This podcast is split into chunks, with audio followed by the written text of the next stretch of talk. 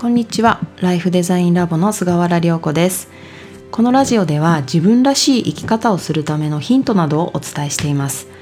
今日は自分の人生の舵を取ることの大切さについてお話ししたいと思います。どうでしょう？皆さんは自分の人生の運転席に座っている感覚ってありますか？自分の意思で目的地を決めることができてスピードの調整とかどの道で行くとかいつ休むとかっていうことですね。全部自分で決めることができるっていう感覚です。こういった感覚をお持ちでしょうか？それとも助手席に座っている感覚の方が強いでしょうか？もしくは運転席に座っていても隣にいる人がうるさく指示をしてきて自分のペースで運転できていないっていう感じだったりしますか？私はねこの感覚って以前によくあったんですね。でこのうるさい人指示を出してくる人っていうのはこうジャッジをしてくるような自分自身の声だったりします。なので私はできるだけ毎日自分の感覚チェックっていうのをしていてちゃんと自分が運転席にしっかり座っていて人生の舵取りをしているかっていうことを確認しています。なんで人生の舵取りをすることが大切かっていうことなんですけれどもあの面白い話なんですが人生はコントロールできると思っているとストレスは少なくなるそうなんですよ。ポイントは思っているっていうことです。実際にコントロールできないことって多いですよね。それでもあのコントロールができるぞって思えている感覚の話なんですね。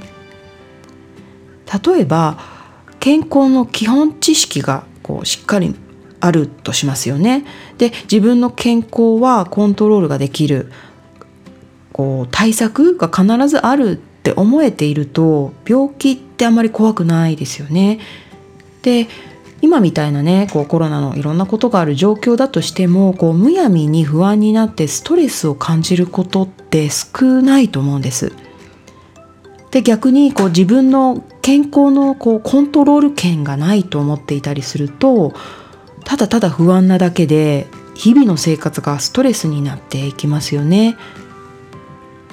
これもう一つ例を挙げると経済的な面で考えてみてもいいかと思うんですけれども収入はこう増やせるよって全部自分次第でなんとかなるよって思えている人ってお金に関してのストレスって少ないですよね。逆を考えるとわかるんですけど自分の収入はもう自分でどうにも変えられないって思っているとお金に関してのストレスを多く感じるっていうのは想像できますよね。ですので自分がどんなポイントでコントロールできないと思っているのかその思い込みみたいなことを気づいてあげるとこう何をすべきか見えてくると思います。こうどんなところにねストレスがこう思わぬストレスがかかっているのかっていうところに気づけるっていうことですね。なんかこうご自身の中で諦めてしまってることとかってありませんか？対策を知っているっていうだけでストレスは減るんですね。でストレスがこう減るとやっぱり生命値って上がりますね。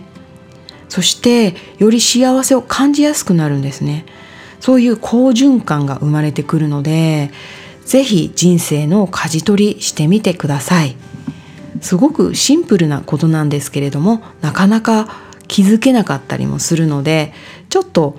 今回の例をね参考に考えてみていただければと思います本日もライフデザインラボお聴きいただきましてありがとうございます